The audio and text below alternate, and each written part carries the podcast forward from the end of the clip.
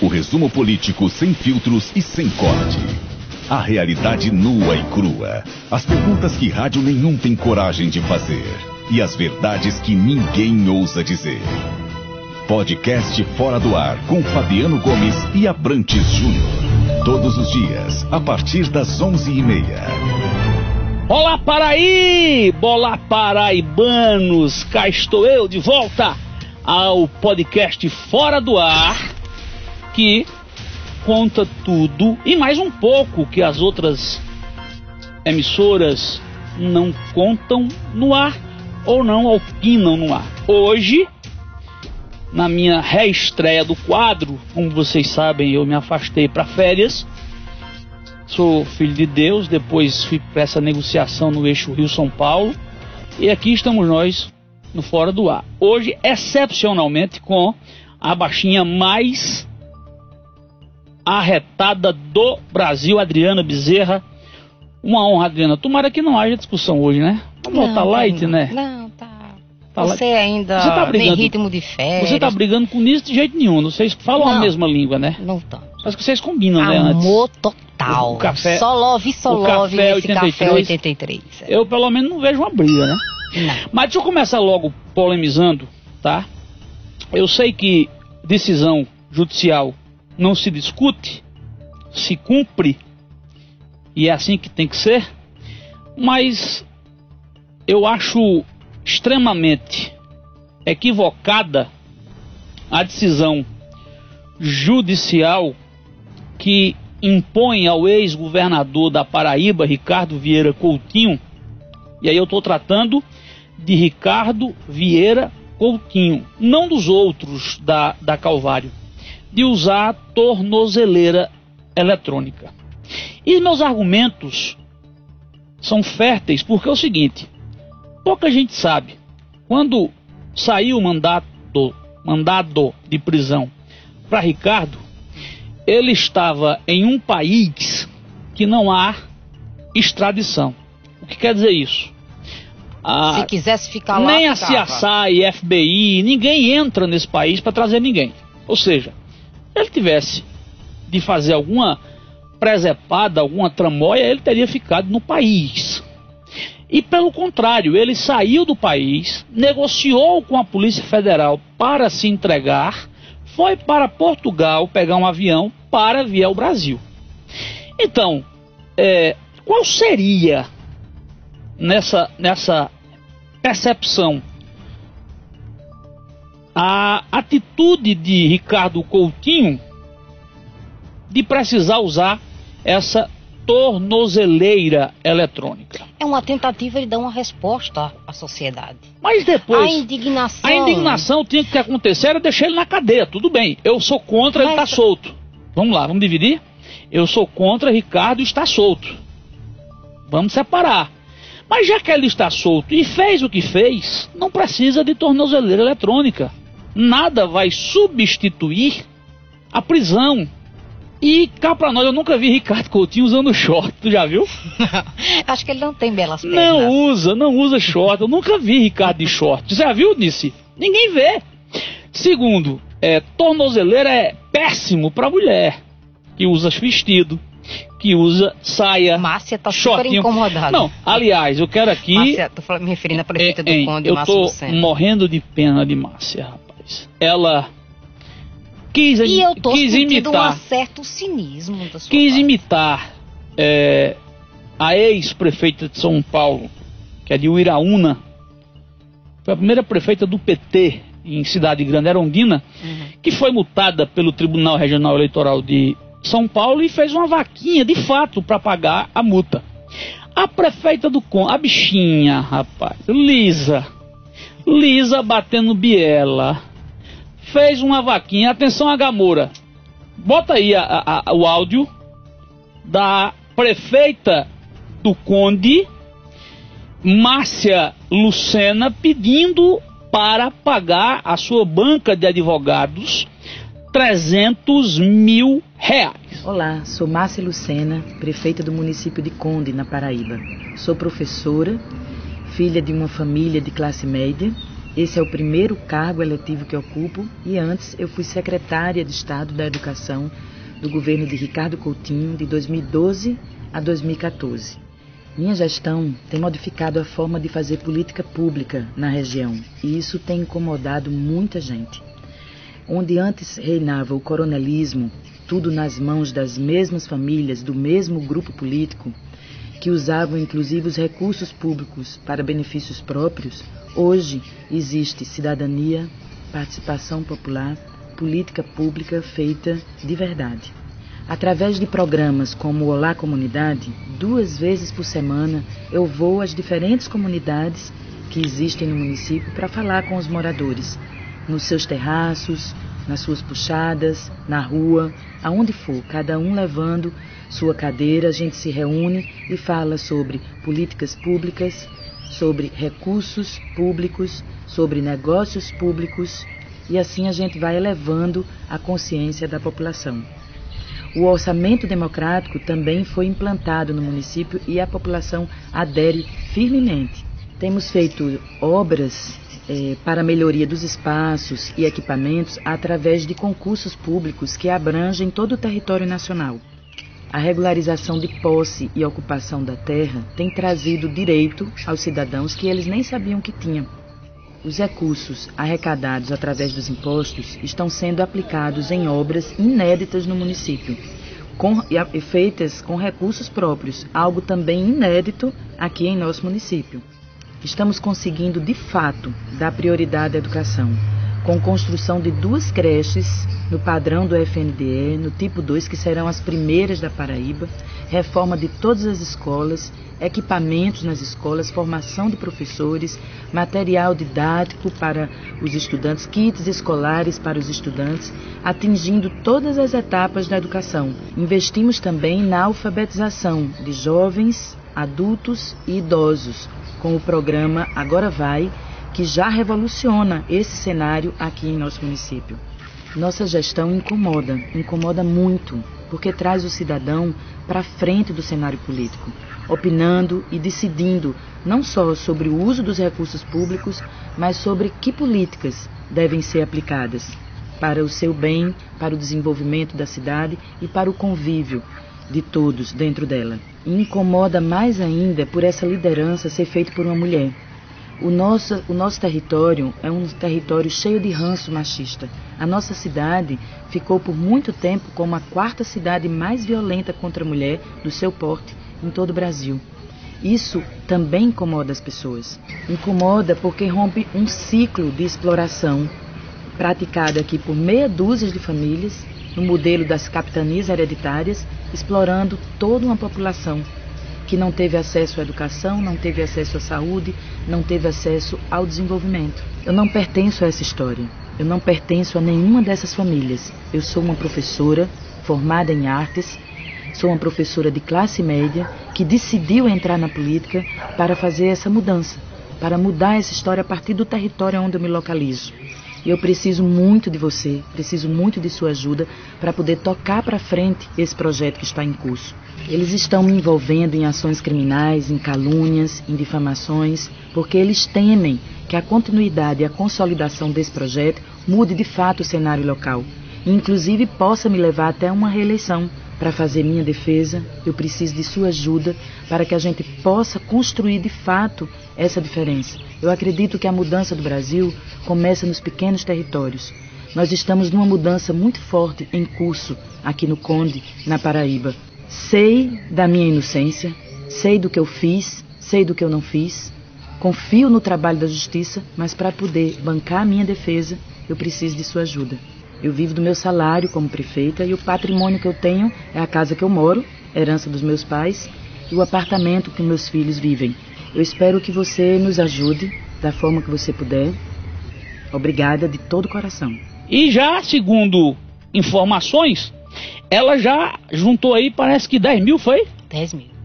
Mas, Márcia, é, aquela botija, vá atrás dela, ela tá lá guardada, Márcia dos anos que você foi secretária de educação, dos anos que você contratou o Neiva para fazer um livrinho que aqui na Paraíba era 20 reais e no Pernambuco era 2.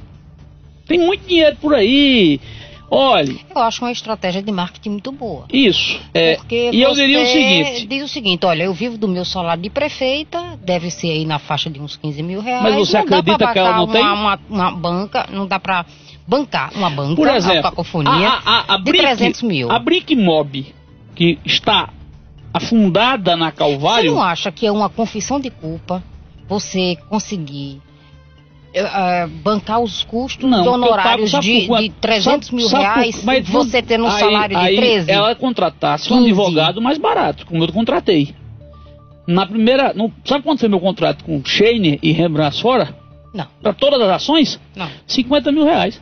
Dividido em parcelas suavíssimas. Depois entrou Mozalas e Mozalas no 0800 por amizade. Então, aquela história de quem tem amigo tem mais do que dinheiro. Mas nós estamos falando de educação, de Calvário.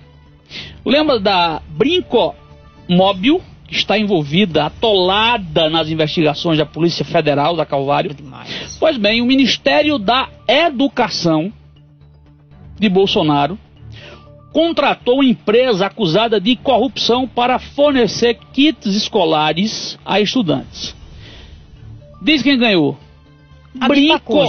Brinque Móvel. Somente 143,2 milhões de dinheiro público acusada de desviar da Paraíba. Imagine da nação. Olha, o, a- o Ministério da Educação, inclusive, já está às voltas com outro pepino. É, não é, Difícil. Só, só vem pau em Bolsonaro. Não, você, você levantou aí a bola. Você está Não, eu só falando estou dizendo que eu só estou dizendo que, Uma empresa que responde a um processo notório não está sendo mas ela não foi contratada? contratada ainda, né? Tá- ela está tentando entrar, não é isso? Ou já foi? Ah. Já passou? Se a licitação é licitação, Adriana, não tem o que fazer. Olha, mas o MEC já está todo encraquelado com outro processo muito rumoroso, o Ministério da Educação. Um processo, uma licitação evada de irregulari- irregularidades da ordem de 3 bilhões de reais, que equiparia escolas com computadores. Aí o que o TCU foi lá, deu uma olhadinha assim por cima e identificou casos de escolas em que, contando as cabeças do dos alunos e a quantidade de equipamentos que seria enviada, dava assim tipo uns 15 computadores por aluno. Mas você acha que quem fez essa, essa conta já foi o governo Bolsonaro? Não, isso é do governo Bolsonaro. não, acho que não. e- Não se contrata um, um- um- um- uma, um, Não, é do- valor... é do governo um- Bolsonaro. É do, é do governo federal que já vem lá de Inclusive- trás. Não, não. É do governo Começou agora essa licitação? Oh, Deixa eu molhar o bico. Mole. é do governo Bolsonaro. O ministro, mais uma vez, apareceu tocando gaita, como diz, estou nem aí. Mas sabe-se dos bastidores que duas cabeças já rolaram e o inquérito e já está sendo feito o inquérito administrativo. A forma como o Bolsonaro, como o governo Bolsonaro vai responder, é que nós estamos na expectativa de É. saber. Agora, há Os indícios, né? to- todos. é, E o indício tem que ser falando. apurado, né? Sim. Por exemplo, é, eu, eu acho que Bolsonaro erra na medida quando despreza a imprensa nacional, como fez levando um humorista, né, para brincar com os repórteres brasileiros das grandes mídias do Brasil. Como também acho errado quando a grande mídia pega também no pé de Bolsonaro por coisas simplérrimas. E quando entra inclusive na vida pessoal do presidente da República. A imprensa nacional chegou a cogitar que Bolsonaro tinha levado uma cangaia da Michelle. Pelo amor de Deus, minha gente. Vamos ter o mínimo de prudência. Mas isso é uma exceção. Mas, Adriana, Olha, é isso que dá o pé para que ele leve um humorista a responder à imprensa. A imprensa tem que respeitar ele como a maior autoridade do Brasil. E tem gente que não respeita. Bolsonaro, quer queira, quer não. Agora, deixa eu entrar num tema que você talvez não, não estejam atentos. Vocês lembram ou já ouviram falar daquele policial do Rio de Janeiro famoso, que saiu da favela, é, que o sonho dele era tornar policial honesto. Enfim, ele gravou ontem um vídeo de fazer dó. Antes do vídeo, ele de ontem ele havia gravado um vídeo dizendo que o atual comandante geral da Polícia Militar do Rio de Janeiro tinha um acordão com o PCC e que só ele entrava dentro do núcleo do PCC como comandante geral da Polícia Militar. Essa denúncia repercutiu muito no Rio de Janeiro. Dias depois ele foi expulso da Polícia Militar do Rio de Janeiro. Foi quando ele começou a gravar o outro vídeo, preste atenção, onde um familiar dele, ou uma familiar, acho que é Gabriel Monteiro é o nome dele? É Gabriel Monteiro, isso, exatamente. Primeiro perdeu o porte de armas, depois saiu da PM, porque fez essas denúncias.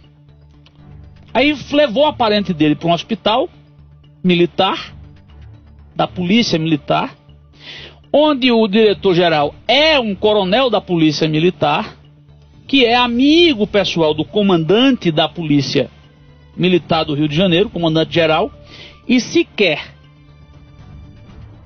com a justiça mandando interná-la às pressas, o coronel disse que não tinha vaga no hospital para ela. Ontem, Siqueira Júnior trouxe uma reportagem com ele que é assim, é uma coisa, é a, não tem quando a, a vida imita a, a ficção, a uhum. arte. Lembra daquele policial do BOP? O, o, o, o negro que, que vai contra tudo e contra todos. Sim, sim. Enfim, é quando a, o Gabriel foi nessa linha e se deu mal. É esperado, né? É. É um negócio assim assustador que aconteceu com o Gabriel. Tô aqui no extra Eu da. Acho que Gabriel é muito bem intencionado, mas muito ingênuo. Tomou não, um choque não, Adriana, de realidade. Não, Adriana, mas ele. Terrível. Se, peraí, mas ele, por ele fazer a denúncia de corrupção dentro da polícia militar, envolvendo o comandante geral da PM no segundo maior estado do Brasil, primeiro, era para o governador que era juiz, inclusive, tomar as medidas cabíveis, investigar o comandante-geral. Ele provou que o comandante ia lá na, na, no antro da PCC. Depois, depois que ele anunciou, o porte de arma dele foi suspenso e foi submetido a um processo administrativo disciplinar. Ou seja, ao invés do coronel que ele denunciou, que ele é um youtuber famoso nessa área, ele faz isso, foi ganhando corpo, ganhando pouco, ganhando corpo, perdão, e esse ato administrativo disciplinar culminou com a expulsão dele da corporação do Rio. Estão acusando ele de transgressão disciplinar de natureza grave, por ter depois da sindicância e publicada no boletim interno da corporação, ele ter ido a público revelar Exato, os podres. De quarta-feira. É, plantou. Ah, a gente está vivendo num Brasil em que a, a polícia, as corporações de segurança estão muito protegidas. Nós acabamos agora, estamos finalizando um processo, uma crise nas polícias militares dos estados brasileiros que fizeram greve, se amotinaram, atentaram contra o patrimônio público, destruindo. É, é... E ninguém briga com a polícia. É incrível, né? Não, peraí. Só quem teve coragem de brigar foi o foi governador Cid. do Ceará e Cid Gomes. Não. Aqui, por exemplo, é, está havendo uma negociação equilibrada. O Camilo, o Camilo Santana enfrentou com muita altivez verdade, verdade. essa greve não perdoando, não anistiando os amotinados. Inclusive, o chefe do Ministério Público Estadual disse que o certo é descontar na folha os dias dos amotinados. E aí, o que, que a gente viu? Você viu o presidente e o seu primeiro escalão, incluindo aí o ministro da Justiça, flertando descaradamente com um, um, uma manifestação frontalmente inconstitucional, ilegal. Polícia, e essa é a regra do jogo, eu entendo que policial tem que levar o pão para casa. Eles enfrentam no dia a dia uma batalha terrível, inclusive com, com risco de vida, não é muito complicado mas, e eles têm direito de ganhar melhor. Perdão, mas perdão, quando eles fazem um concurso, eles sabem que a regra do jogo é, é essa. Jogo? Não pode. Então é igual o professor também, tem que entender que professor nesse país era para ser o alto escalão mais bem pago do, do, da nação e não é, e o segundo era a polícia e não é. Se você paga mal a um policial e às vezes e eu vou repetir, 99,9% dos policiais militares da Paraíba são homens de bem, sérios. Mas tem aquele 1% safado. É, lembra aquela. Uhum. Tô, é, tô namorando todo mundo, é mais 1% solteiro, né? Pronto, tem 1% vagabundo. Na, em toda a profissão tem 1% vagabundo, como aquela música diz. Então, esse 1% vagabundo que acha que o salário é pouco e quer viver com mais, ah, amigo, ele vai a polícia do Adriana, a polícia de Pernambuco recebe toco. Ó, deixa eu dizer a você. Minha mulher foi para o parque é, Veneza, que é bem aqui, perto de Maria Farinha. Paulista. Bruno até acompanhou isso. O carro completamente correto. Eles inventaram que um xenon de fábrica. Eu não estava no carro, eu não posso sair ainda, né? Que um xenon de fábrica que vem no carro, comprovado no documento, tinha sido um, um xenon colocado numa equipadora. Aí eu disse, Raera, passa o telefone para ele. Primeira pergunta era, é federal ou é estadual?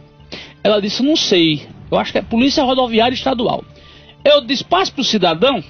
Quando ela passou, eu disse, é, só para mim então uma, uma, uma, dúvida, o senhor é policial federal, é da rodoviária federal ou da rodoviária estadual? Não, sou policial rodoviário estadual. Disse, entendi. Chama ela para sair do carro e vão conversar.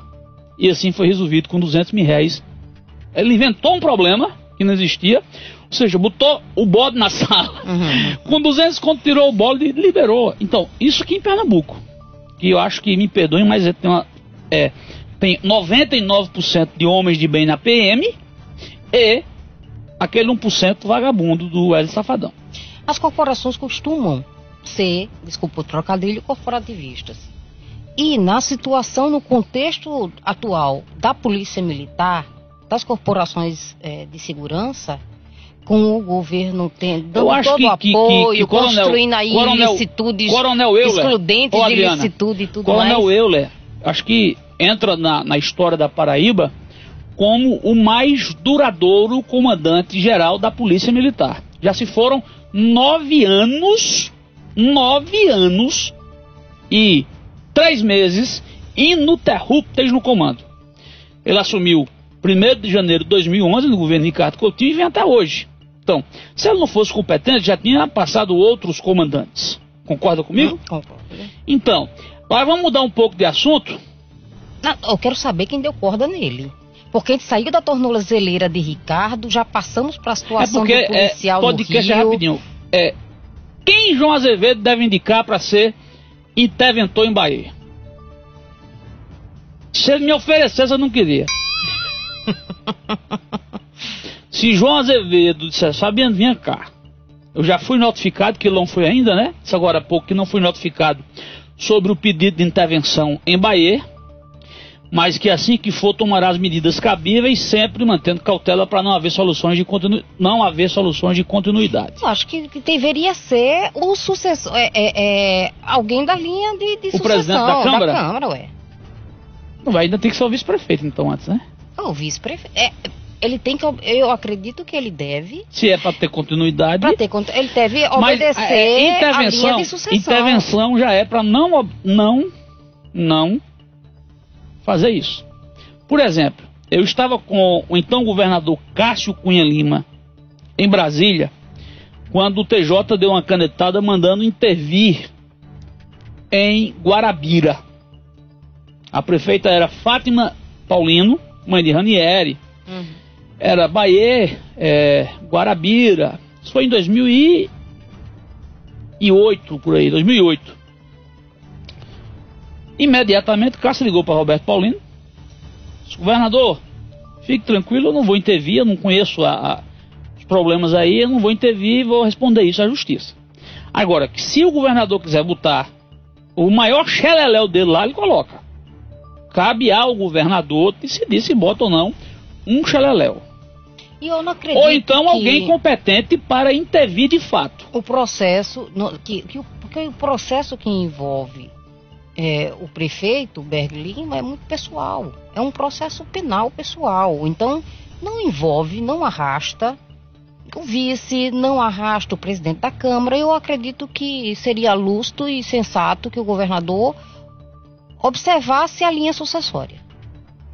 Colocasse quem de direito. E não o Xeleléu, porque isso pegaria muito ah, mal. Eu estou brincando com o Xeleléu, mas tem gente competente aliada do governador que daria um show de administração. Eu, por exemplo. Aí essa pessoa que é tão competente. Porque a eleição está tão tem, em cima. E tem, e tem, tá tão em cima essa, e, e, tem esse, esse fogo político, esse poder de fogo político, se candidate porque a eleição não, é agora, né? intervenção, intervenção. Intervenção, intervenção. Ele tem gente que, por exemplo, eu faria intervenção e colocaria lá o menino da Cajepa, que é um craque administrativo, como é o nome lá de Souza. Deujeto Queiroga, até a eleição. Um exemplo. Mas tem outros nomes que podem ser nomeados. Agora, eu acredito, mesmo Berg não tendo sido caçado oficialmente pela Câmara, o Poder Legislativo não caçou ele, e caçou o vice-prefeito por um problema muito mais razoável do que o gerado por, por Berg, o da sucessão é o presidente da Câmara, Kita, era aliado de primeira hora de Ricardo Coutinho que era o homem de confiança de Valdson. Mas já anunciou que meu nome é Tchau com Ricardo e está com João desde menino. Entendeu?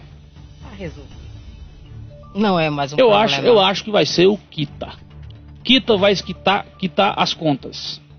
E ainda bem que a eleição, acho que talvez entre todos os 223 municípios paraibanos, acho que a, a população mais, mais, ansiosa por essas eleições é a de Bahia, porque, meu Deus, como deu tudo que poderia dar errado, deu errado em Bahia. Que atropelo, quanta instabilidade. E, e isso tem um reflexo terrível sobre todos os setores da cidade, né? Sobre o setor social, econômico, enfim. Se tem um povo que está assim em contagem regressiva para outubro, é o baiense. Adriana Bezerra, vai eu, ter ou não? Eu. Vai eu. ter ou não reforma geral no governo do estado? Sabe dizer? Eu não, quem sabe é tu. Eu acho que vai sim. Vão, vão. Por quê? Vão. É porque tem muita gente ainda com ligações umbilicais com, com o governador ex-governador, sempre o governador, Ricardo Vieira Coutinho. Mas o governador já falou muito claramente sobre isso. Ele quer uma administração de resultados. E eu acho que quem tem juízo e continua no governo não hum. pode manter esse tipo de contato, não pode manter esse tipo de, de, de, de, de elo. É óbvio, é uma questão de sobrevivência. Por que, que alguém dentro do governo, tendo a oportunidade de continuar fazendo esse trabalho, e se tem realmente vontade, estaria estreitando relações com hoje um adversário político do governador? Aí eu nem acredito que essa pessoa seja tão competente, porque falha né, na questão de, de, é, vamos, de juízo, vamos de pensar, qualidade de raciocínio. Vamos, vamos pensar primeiro, na, na, na, por exemplo, na administração. Tem muita gente ainda ligada a Ricardo, é, muito, muita gente competente. Que aí João vai dar continuidade. Quem não tiver competência, ele não tem compromisso. Ele já falou sobre isso. Agora, por exemplo, você está sabendo que a Assembleia abriu é, o, um processo para caçar Estela Bezerra, né? O autor do processo que vai tramitar pela Comissão de Constituição, não, não é CCJ não, acho que é a outra é, assinada por Valber Virgulino. Valber quer derrubar Deus e todo mundo, né? Ele quer aparecer, né? A Santa Trindade que se cuide. Porque ele vai expurgar todo mundo até da cruz. É, assim, por favor, me deem holofotes, olhem para mim ele poderia ser pelo menos razoável. Por exemplo, nos processos, nos pedidos de impeachment, né? Aquela primeira peça é um negócio danificado, sem pé nem cabeça, frontalmente atentando contra a Constituição, contra a lei do impeachment. Alguém tem que chegar para a e dizer assim, meu amigo, tente chamar a atenção pelos motivos certos. E olha, palmatórias, palmatórias acabam rachando. O destino de palmatória é rachar. Porque ele persegue todo mundo, ele aponta para todo mundo, ele quer estar no lombo de todo Você mundo. Você tá dizendo isso com o Ricardo? Não, eu tô falando isso com o Virgulino mesmo. O Ricardo também era isso. Era o mais direito do mundo, era o mais correto, era o mais reto, era o. Pois é, tá a aí. palmatória uma... do estado da Paraíba. Tá. Né? Demóstenes Stoy, lembra? Senador do, do então. Pois é, cumprem a saga da palmatória. PFL como diria. PFL. É. Vulgo Democratas agora? Isso. Era a palmatória do mundo, não era? É, palmatórias não costumam se dar bem, não. Então, Porque, sabe uma coisa? Olha, daquelas letras miúdas da lei e de uma lupa bem calibrada, ninguém escapa. Deixa eu lhe dizer uma coisa. Eu vi, tive acesso, até nós noticiamos isso, uma pesquisa para prefeito de João Pessoa que ela não pode ser divulgada se não for registrada no TSE. Foi para consumo interno de um deputado federal que eu prefiro resguardar o nome. Mas os números de aprovação podem ser divulgados que não tem nada a ver com eleição estadual, né? Uhum.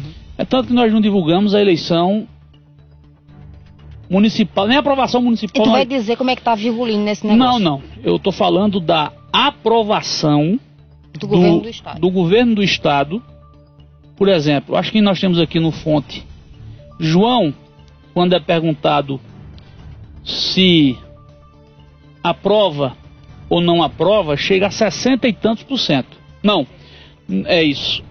E naquela que, é mais, que eu acho muito mais importante do que aquela que diz ótimo, bom ou ruim, péssimo, que eu acho muito mais importante aquela hum.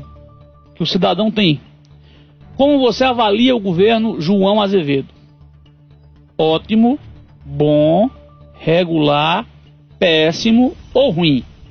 Quando junta, junta o ótimo e bom de João, chega a 57%.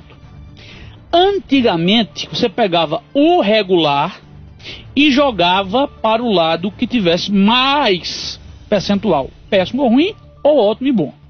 Então, apesar de tudo que está acontecendo, do tirineto em cima do governo do Estado, né? A mídia nacional já pegou o governo. Enfim, é, era um cenário até um dia desse catastrófico. Ninguém acreditava. Tinha gente que não acreditava que João comia, é, é nem, nem dançava o carnaval no governo. Tinha ou não tinha? Tinha.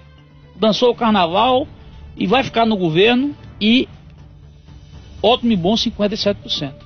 Ou seja, é, aquilo que nós dissemos, inclusive no artigo, há um um povo, há seres humanos além da praça dos três poderes, que não está acompanhando o Valber Virgulino na Assembleia, que não está acompanhando o Moído na CCJ, que está focado em acordar às sete da manhã, seis da manhã, ir para o Armazém Paraíba, vestir a fardinha, vender celular, vender televisão. Esse aí está se lixando para a política.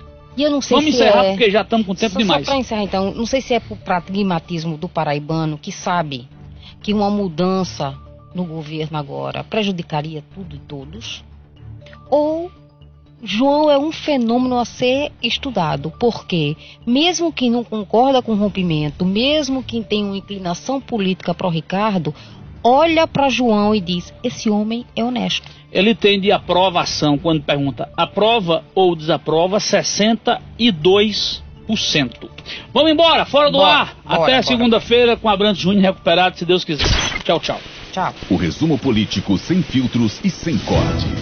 A realidade nua e crua. As perguntas que rádio nenhum tem coragem de fazer. E as verdades que ninguém ousa dizer.